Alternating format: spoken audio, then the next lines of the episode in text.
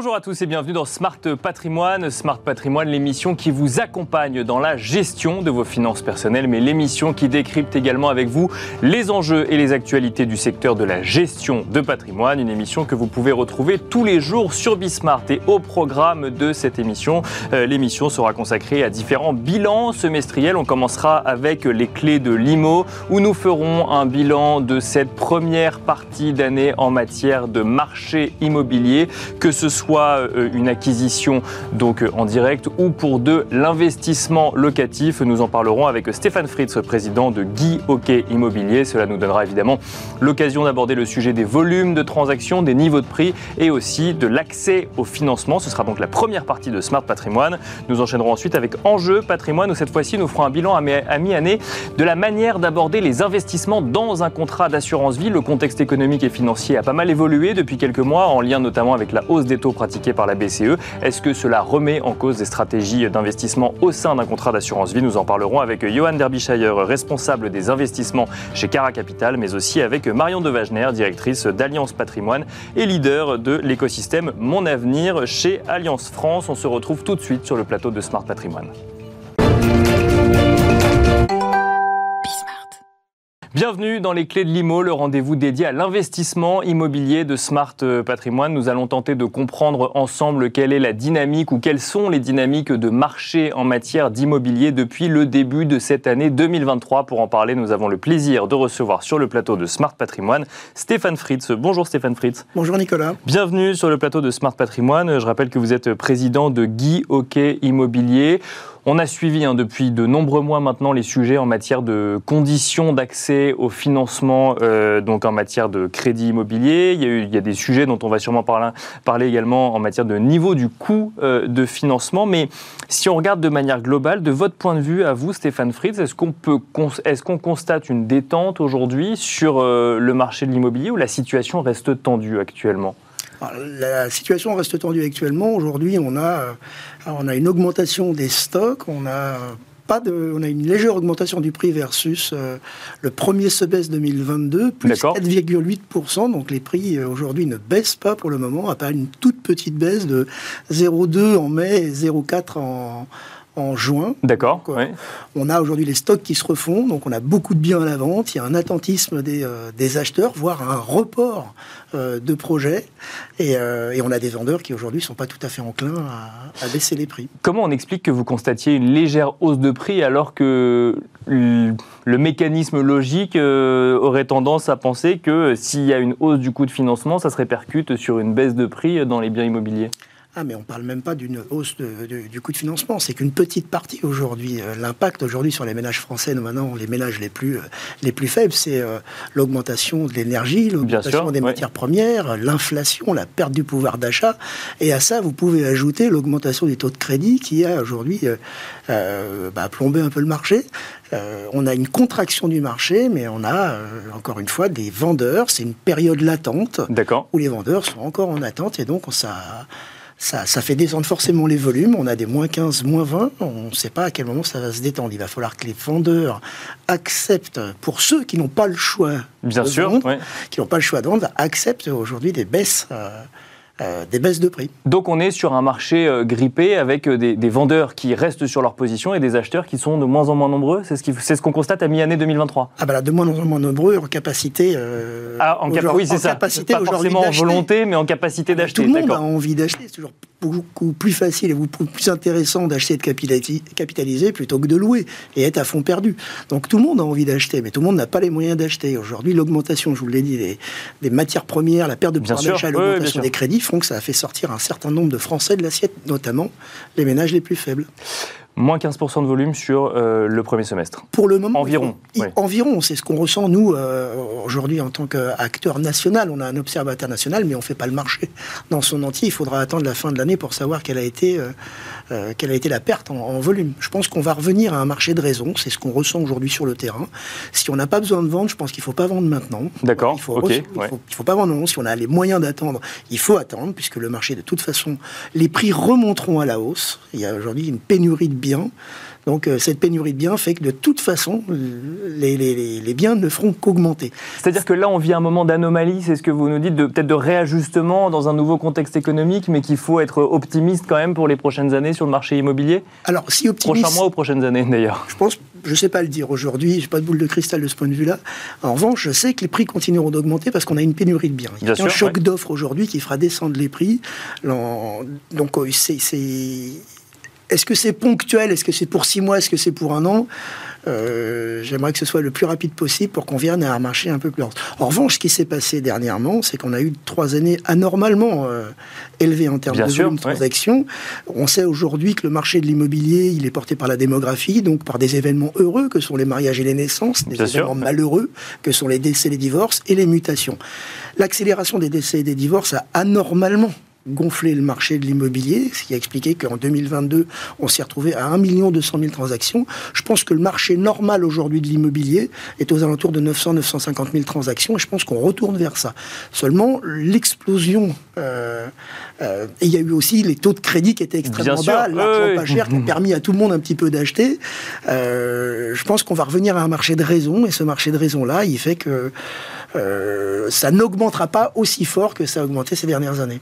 Mais il y a quand même, je rebondis sur ce que vous dites, hein, mais pour bien comprendre, effectivement, d'un côté, on constate qu'il y a un sujet d'offre de, de, logement en France, de nécessité de se loger. Il y a des annonces, il y a eu des annonces gouvernementales sur le sujet. Je reviens pas dessus. En tout cas, ça montre que le sujet est, est donc pris en compte par la profession et par le gouvernement. Et de l'autre, on voit aujourd'hui que bah, le sujet, c'est plus que on a du mal à acheter et à, à effectivement écouler les stocks quand on est un professionnel de l'immobilier. Alors, le sujet pris par le gouvernement, je pense que ça, il faut, euh, faut pas en parler ou faut pas le dire.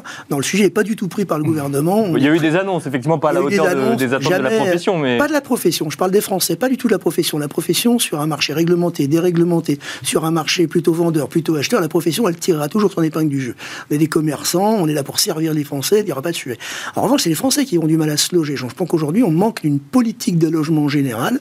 Tout est traité en silo et on a l'impression que le logement est traité aujourd'hui à l'aune de la fiscalité euh, et de la finance et en aucun cas de façon sociétale.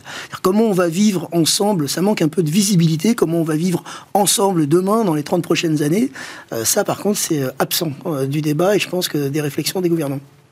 Avant de se poser la question de savoir bah, déjà comment on peut améliorer les choses et surtout est-ce qu'on peut être un petit peu optimiste sur la deuxième partie de l'année, les constats qu'on fait sont unanimement euh, répartis sur le territoire où euh, il y a différents marchés immobiliers aujourd'hui, différentes réactions au contexte économique en matière d'immobilier sur le territoire français? Il y a toujours différents marchés. Il y a les grandes agglomérations, il y a les, villes, euh, les villes moyennes et ensuite les périphéries de villes moyennes, les périphéries de grandes agglomérations. Évidemment, ça ne se comporte pas de la même manière. Dans les grandes agglos, on a une forte, une forte tension sur la location, une tension sur le prix qu'on aura un peu moins sur les marchés aujourd'hui un peu plus détendus. Et donc on voit euh, par exemple des prix baisser plus, euh, plus rapidement euh, hors des grandes agglomérations que dans les grandes agglomérations ou, ou c'est un raccourci un peu trop rapide? Il faut voir comment est l'atterrissage parce qu'aujourd'hui comme on perd en pouvoir d'achat et on perd en pouvoir d'enfant, on se retrouve à acheter moins cher ou alors beaucoup plus loin. D'accord. Donc on va voir comment ces migrations elles agissent sur les prix. En l'état aujourd'hui, oui, on a forcément des, des, négociations plus fortes et des baisses de prix plus fortes, plus en périphérie de ville qu'en... Hein, qu'en grande agglomération. Mais pour autant, on ne peut pas tirer de, généraliser aujourd'hui, puisqu'on va voir effectivement comment euh, le contexte économique au global atterrit, et pas simplement sur le marché immobilier, puisqu'effectivement, le, le reste à vivre a un impact sur euh, le, prix qu'on va mettre dans un bien. Oui, et puis on a, je pense qu'on a un sas, là, en ce moment, qui est le sas de l'attentisme, mais il y a des gens qui ont besoin hein, de vendre et d'acheter également, mais surtout de vendre, parce qu'ils ont déjà inscrit les enfants à l'école, et il y a donc ça, ce marché des raisons-là va se détendre. Mais pour l'instant, il est malgré tout, même ce marché-là, est encore en attente parce que les gens ne sont pas prêts complètement à, baisser leur prix. Seulement, s'ils veulent vendre, il faudra qu'ils le fassent.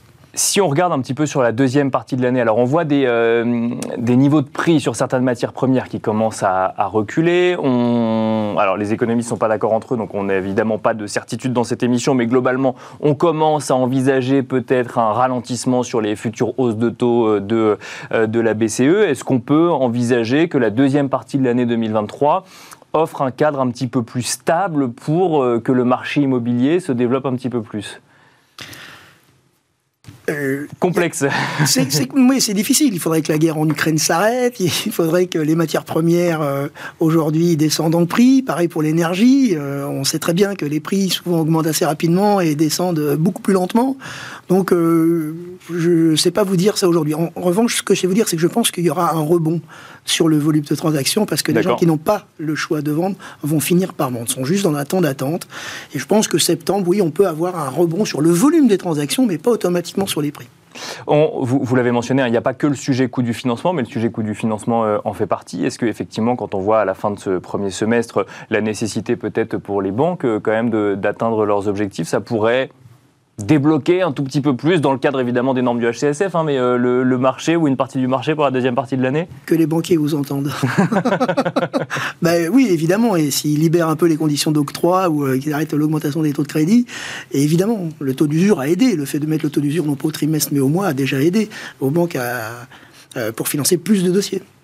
Et alors, euh, si on parle rapidement de l'investissement euh, locatif euh, à présent, alors on a vu effectivement les normes HCSF s'assouplir un tout petit peu en matière d'investissement locatif pour le coup et uniquement d'investissement locatif. On a élargi un petit peu la marge donc qui permet aux banques effectivement de sortir des normes HCSF et notamment du ratio de, de 35%.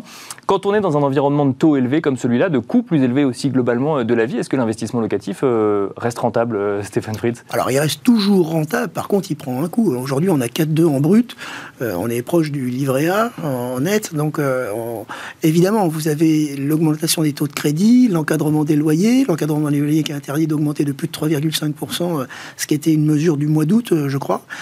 donc forcément ça c'est sur votre rentabilité que vous la prenez, sur la rentabilité des investisseurs. Et c'est bien dommage parce que les investisseurs c'est ceux qui permettent aujourd'hui de construire plus vite, de loger des gens. c'est une réponse au logement. Et puis le, on pense toujours investisseur, on y voit toujours un financier derrière, mais euh, on ne sait pas que 80% aujourd'hui des investisseurs, c'est une personne pour un bien. C'est euh, en fait, je, prends un crédit, euh, j'ai un loyer et je constitue ma retraite. Et en aucun cas, des grands plateaux de bureaux avec des immeubles dans Paris Centre. Et, vous constatez qu'il y, a moins d'investisseurs locatifs qu'avant, ça reste globalement euh, assez stable sur, euh, sur cette population-là. Il y a un sujet confiance aussi. On a le même attentisme. Le même attentisme. On a le même attentisme aujourd'hui et ils participent. Les investisseurs, c'est 7% du marché environ. Donc aujourd'hui, on voit bien que quand le, le, volume aujourd'hui se contracte, euh, tout le monde est impacté de la même manière.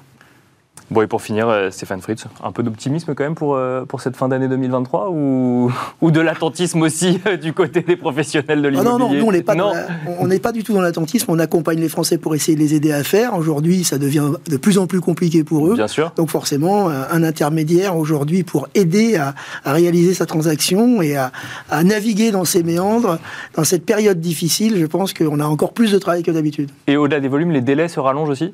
Les délais se rallongent, bien évidemment. C'est l'attentisme qui fait que les délais, se rallongent et les stocks augmentent, bien évidemment. Merci beaucoup Stéphane Fritz de nous avoir accompagnés donc, dans les clés de l'IMO dans Smart Patrimoine. Je rappelle que vous êtes président de Guy Immobilier. Merci beaucoup. Merci Nicolas. Merci à vous de nous avoir suivis. On se retrouve tout de suite dans Enjeu Patrimoine. Et nous enchaînons à présent avec Enjeu patrimoine. Nous allons tenter de comprendre le contexte d'investissement dans lequel s'inscrit euh, l'assurance vie à mi-année, un contexte euh, donc qui a vu plusieurs hausses des taux directeurs pratiqués par la BCE, qui a amené une concurrence parfois un peu plus accrue entre différents types de placements ou d'investissements. Comment prendre en compte ce nouveau contexte économique dans ses choix d'investissement sur un contrat d'assurance vie? C'est la question que nous allons poser aujourd'hui à Marion tout d'abord. Bonjour Marianne de Wagner. Bonjour. Bienvenue sur le plateau de Smart Patrimoine. Vous êtes directrice d'Alliance Patrimoine et leader de l'écosystème Mon Avenir chez Alliance France. Nous allons évoquer également ce sujet avec Johan Derbyshire. Bonjour Johan Derbyshire. Bonjour. Vous êtes responsable des investissements chez Cara Capital. Alors on va commencer avec vous, Marion de Wagner, avant de regarder un petit peu les typologies d'investissement qu'on peut voir au sein d'un contrat d'assurance vie, de se demander s'il faut tout changer ou au contraire regarder le contexte de manière un peu plus globale et prendre un petit peu de, de recul. Dans quel contexte, en tant qu'épargnant, se trouve-t-on à mi-année? Donc on a effectivement des taux qui sont plus élevés, on a des fonds obligataires qui offrent un peu plus de rendement, mais là je, rentre déjà peut-être dans la stratégie, mais en, matière de contexte économique, qu'est-ce qu'on peut dire sur cette mi-année 2023 alors, si on regarde mi-2023, euh, ce qui s'est passé depuis le début de l'année, c'est on est resté dans un fort régime de volatilité tant sur, sur les actions, mais surtout sur les taux, mais avec des taux qui sont restés à un niveau élevé, on va dire autour, autour de 3%. Et surtout, il faut regarder mi-2023 par rapport à ce qui s'est passé en 2022. D'accord où, et c'est aussi ça ce que les épargnants ont en tête sur, sur cette année, où on a une année complètement noire sur les marchés, avec une baisse à la fois des obligations sous l'effet de la baisse des taux et des marchés actions. Donc globalement, une année très défavorable sur les marchés et des niveaux de taux qui se maintiennent aujourd'hui à un niveau élevé et du coup qui rendent compétitifs des placements qui ne l'étaient plus. Euh, vous avez mentionné euh, les placements obligataires, mais c'est vrai aussi de toute l'épargne bancaire et, euh, et, des livrets A dont on a beaucoup parlé et qui se sont beaucoup remplis sur 2023. Eh, vous mentionnez cette année 2022, c'est vrai qu'elle a, posé question vis-à-vis des épargnants cette année 2022, surtout qu'effectivement ils se sont rendus compte des performances 2022 peut-être à, à, la fin du premier trimestre 2023. C'était une anomalie, c'est comme ça qu'il faut le comprendre cette année 2022, ces mouvements euh, corrélé entre actions et obligations? Alors quand on regarde effectivement euh, sur tout le XXe siècle, euh, sur plus de 100 ans, c'est la pire année qu'on a eue avec une corrélation complète entre les actions et les obligations. Et donc tout l'effet diversification et décorrélation qu'on observe habituellement ne s'est pas produit avec du coup une conséquence très défavorable pour les épargnants. Sur 2023, on revient dans un monde un petit peu plus normal où la décorrélation des actifs et la diversification va enfin pouvoir jouer son rôle. Revient finalement une situation un peu plus normale. Johan Derbyshire, euh, même question un petit peu sur ce contexte. Alors c'est vrai que euh, il y a le contexte économique tel qu'il est actuellement et la façon dont on le perçoit en tant qu'épargnant avec les informations qui nous arrivent à un instant T, même si elles concernent trois ou six mois auparavant. Alors, mm. comment est-ce qu'on décrit un contexte? Et peut-être, pour commencer, quels sont les, les questionnements des épargnants que vous avez quand ils viennent euh, dans votre bureau? En fait, il y en a beaucoup. On parle beaucoup d'inflation, on parle beaucoup de décélération, on parle beaucoup de taux, on a parlé beaucoup de volatilité. Alors, c'est beaucoup moins vrai aujourd'hui. Hein. La volatilité sur les marchés actions euh, est à un niveau le plus bas depuis 2018. Elle a été très forte l'année dernière. Par contre, sur les taux, on reste sur des niveaux de volatilité qui sont importants parce que justement, cette euh, partie inflation, bah, elle reste difficile à prévoir. Et on, Bien sûr, on voit que l'inflation corps vs l'inflation, euh, la vraie inflation, enfin, euh, elle reste. aujourd'hui, elle descend, mais l'inflation cœur reste très importante. Donc ça reste aujourd'hui une énigme sur les banques centrales entre on va encore monter les taux ou on va faire réduire. Enfin, on, a une peur en fait de la récession qui est très forte. Donc on est déjà sur une zone euro sur une récession qui est technique. Euh, est-ce qu'on va aggraver ce, chemin? Est-ce qu'on va rester sur quelque chose de, stable à peu près et après repartir? euh, Aujourd'hui, euh, c'est ça un peu les, questionnements qu'on a côté client.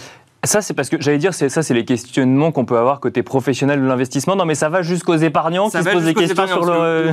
En fait, je pense que l'inflation, c'est un sujet, au final, qu'on avait oublié depuis très longtemps. Et c'est tellement rentré dans, dans la tête des, des, épargnants et on parle beaucoup de taux. On Bien sûr, oui. Vous parliez juste d'immobilier euh, avant nous.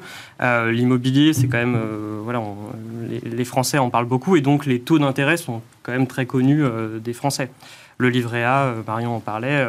donc c'est quand même des questions qu'on a aujourd'hui. Est-ce que est-ce que pour un niveau de risque euh, bah, de 15 à 20% de volatilité sur les marchés actions, hein, c'est à peu près ça sur le long terme, euh, est-ce que les niveaux de taux viennent concurrencer en fait ce placement euh, risqué? Est-ce que, bah, on parlait de l'effet TINA, Bien sûr, ouais, il y a quelques années sur les marchés actions. Enfin, il y a quelques années, il y a quelques mois, pardon, ouais, sur les marchés actions. Aujourd'hui, bah, il y a réellement une alternative, en fait. une alternative. Hein. Sur les US, 5% de rendement euh, sur, sur les taux. Euh, vous avez euh, le, rendement des marchés actions, enfin, le, le, niveau. Donc, le, le, questionnement à mi-année 2023, c'est est-ce que j'ai suffisamment d'obligataires? Est-ce que je fais suffisamment d'obligataires? Est-ce que j'ai vraiment en tête qu'il y a de la performance sur l'obligataire C'est ça? Alors après, c'est difficile parce que c'est une classe d'actifs que les gens ont oublié et ne traitent pas et qui est beaucoup plus complexe que le marché action. Donc euh, faire de l'obligataire, c'est un mot qui veut tout et rien dire. Bien sûr. C'est pour ça que bah, de l'accompagnement euh, euh, est important parce que faire de l'obligataire, ça peut être très risqué comme beaucoup plus sécuritaire. Et donc, euh, il va falloir gérer son risque de crédit, son risque de taux, euh, dans un contexte qui n'est pas forcément très lisible. Et c'est ça un peu, je pense, euh, le message que je peux donner, c'est que la visibilité qu'on a sur le second semestre, elle n'est pas énorme, en tout cas, surtout sur les marchés actions, mais même sur les marchés de taux. Mais on peut trouver quand même de, la valeur sur ce deuxième marché, qui est le marché de taux, parce qu'aujourd'hui, il vient vraiment concurrencer le reste du marché. Marion de Wagner, bah alors du coup, on rentre effectivement dans les questionnements. L'obligataire, c'est le premier questionnement aujourd'hui des épargnants?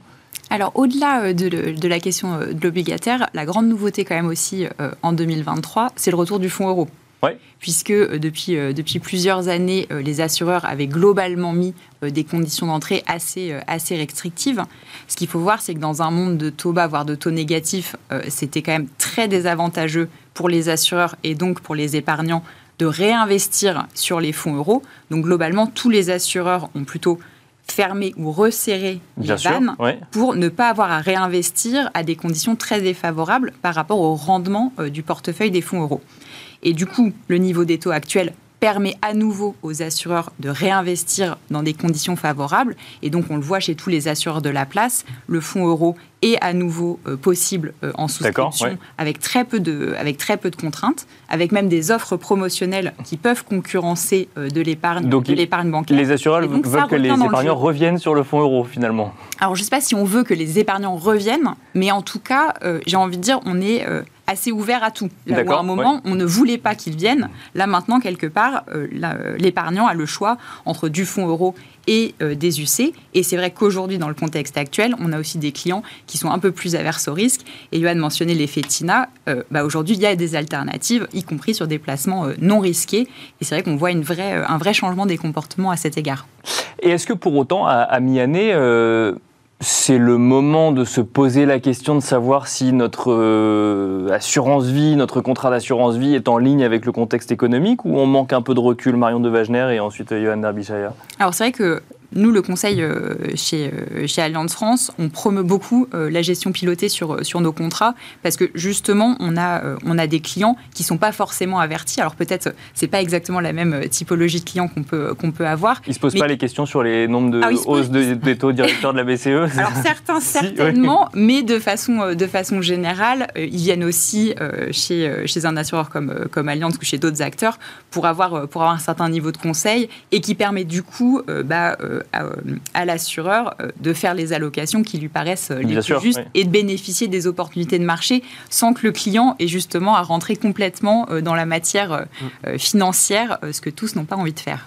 Johan Derbyshire, même question. Est-ce que mi-année 2023, quand on a l'historique des six premiers mois de l'année, c'est le moment de se poser les questions de savoir mm. si son portefeuille ou en tout cas son contrat d'assurance vie est en lien avec le contexte ou au contraire après, il n'y a pas de bon ou de mauvais moment. Là, c'est l'occasion au bout de six mois de faire un, un premier bilan, premier bilan semestriel. Mais après, on peut regarder tout au long euh, de l'année. Il peut y avoir des zones. Par exemple, Mars pouvait être un, bon exemple. Hein. Les taux, enfin les niveaux, en tout cas de, taux, ont beaucoup monté avec le stress qu'on a eu sur, euh, sur le secteur bancaire.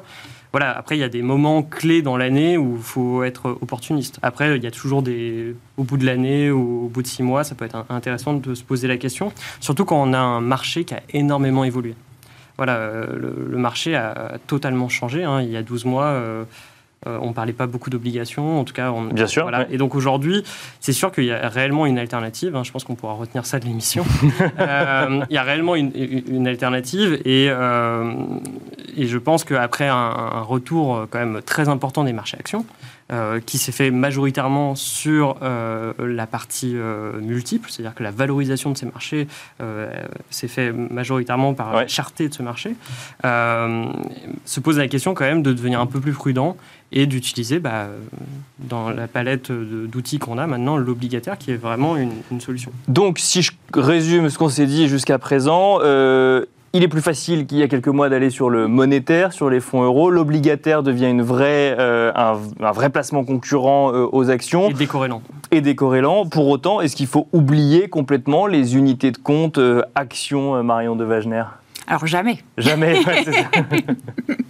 non, non, je pense que et c'est vraiment et c'est vraiment le rôle d'un allocataire ou d'un conseiller en gestion de patrimoine de proposer une allocation diversifiée. Alors avec des convictions qui vont pouvoir évoluer euh, en, fonction, euh, en fonction des marchés, mais il y a des secteurs euh, sur des UC actions qui sont tout à fait performants et qui ont des très belles perspectives. Je pense par exemple tout ce qui est transition énergétique, on le voit, c'est sur, c'est sur, toutes, sur toutes les lèvres en termes d'investissement public. Mais voilà, il y a quand même des secteurs qui vont être très résistants, y compris dans des périodes de, de récession. Est-ce qu'il faut faire une différence entre les différents types de placements selon l'horizon de terme d'investissement qu'on a ou pas forcément? Alors, de toute façon, nous, on part du principe qu'en assurance vie, on est sur un horizon de long terme Bien sur, euh, sur, les investissements. Après, voilà, il y a toujours euh, évidemment euh, tenir compte de l'horizon d'investissement. c'est vrai que je sais qu'on parle aussi souvent, par exemple, de produits structurés qui peuvent être intéressants dans le contexte actuel. On a des produits qui ne sont pas liquides pendant une certaine, une certaine période. Donc c'est adapté à des épargnants qui se projettent à un certain horizon, là où d'autres placements permettent de se projeter à court terme sans difficulté. Johan Derbyshire, donc effectivement, on parle d'actions, des marchés actions. Donc on, garde quand même un œil dessus à mi-année 2023. Et ce, malgré un marché, des marchés actions qui sont en Europe, aux États-Unis, très concentrés et dont on a l'impression que dès qu'on sort des 15 valeurs qui font la performance, on a plus de mal à, comprendre le mécanisme? C'est vrai que depuis le début de l'année, on a vu euh, ce aux États-Unis, on a même appelé ça les sept merveilles. C'est euh, quelques valeurs, les big tech, euh, qui, avaient beaucoup souffert hein, quand même l'année dernière, mais qui sont revenus massivement parce qu'on a eu un peu une hype autour de l'intelligence mm. artificielle. Avec cette intelligence artificielle, on en parlait en fait, mais c'était pas concret dans la vie des gens aujourd'hui. la plupart des Français peuvent se connecter sur Internet et utiliser vraiment l'intelligence artificielle. Aujourd'hui se pose la question quand même sur ces sociétés, en tout cas certaines d'entre elles, sur leur valorisation. Euh, on peut parler Nvidia qui a été l'exemple le plus, le plus parlant. Et c'est vrai qu'il y a des secteurs par contre qui n'ont pas très bien marché depuis le début de l'année, où il y a encore il y a encore euh, structurellement des méga tendances. Hein. Euh, la santé est un très bon exemple. C'était un, bastion un peu l'année dernière pour se protéger euh, parce que c'était un secteur qui a, très bien, qui a été très résilient. Cette année, c'est un secteur qui, perd de l'argent en bourse hein, alors que les marchés sont, très haussiers. mais il y a encore énormément de, croissance hein, sur ces sociétés. Et c'est des, des, secteurs plutôt défensifs. Donc aussi, il y a aussi une logique dans notre allocation d'actions à revenir peut-être sur des secteurs qui sont un peu plus défensifs et des secteurs qui ont toujours de la croissance. Euh, Marion parlait de, méga tendances sur, la transition écologique, ça reste un sujet euh, évidemment. On peut faire du court terme dans un contrat d'assurance vie. On peut. On, peut. on peut. Ouais. On peut. Après, c'est pas forcément conseillé, mais. En fait, on peut. C'est le, sujet. Hein, euh, c'est qu'est-ce qu'on va mettre comme, euh, comme unité de compte euh, et, de fonds euros en fait. Et comme investissement personnel sur le fait de pouvoir effectivement réaliser les arbitrages. Il y a un sujet fiscal, mais qui n'est pas forcément le sujet d'aujourd'hui. Mais le, sur l'allocation d'actifs, on peut très bien avoir des, des, des UC avec très très peu de volatilité. On parlait de fonds monétaires ils peuvent compléter euh, euh, du fonds en euros. Aujourd'hui, le fonds monétaire vient concurrencer le fonds euro. Hein. Si on prend pas euh, le, voilà, on, ne sait pas combien les assureurs vont donner de, rendement cette année, mais aujourd'hui, un fonds monétaire, c'est 3,5 de rendement.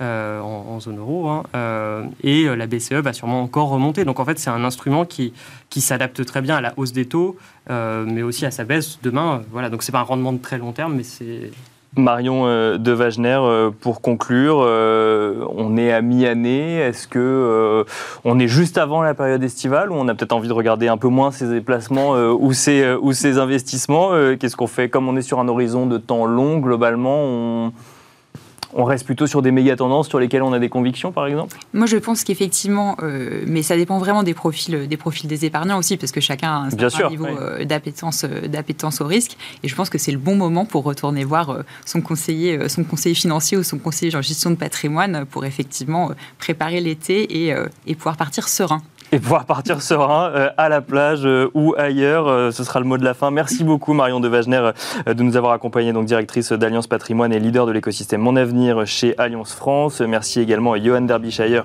responsable des investissements chez Cara Capital. Merci à vous de nous avoir suivis et je vous dis à très vite sur Bismart.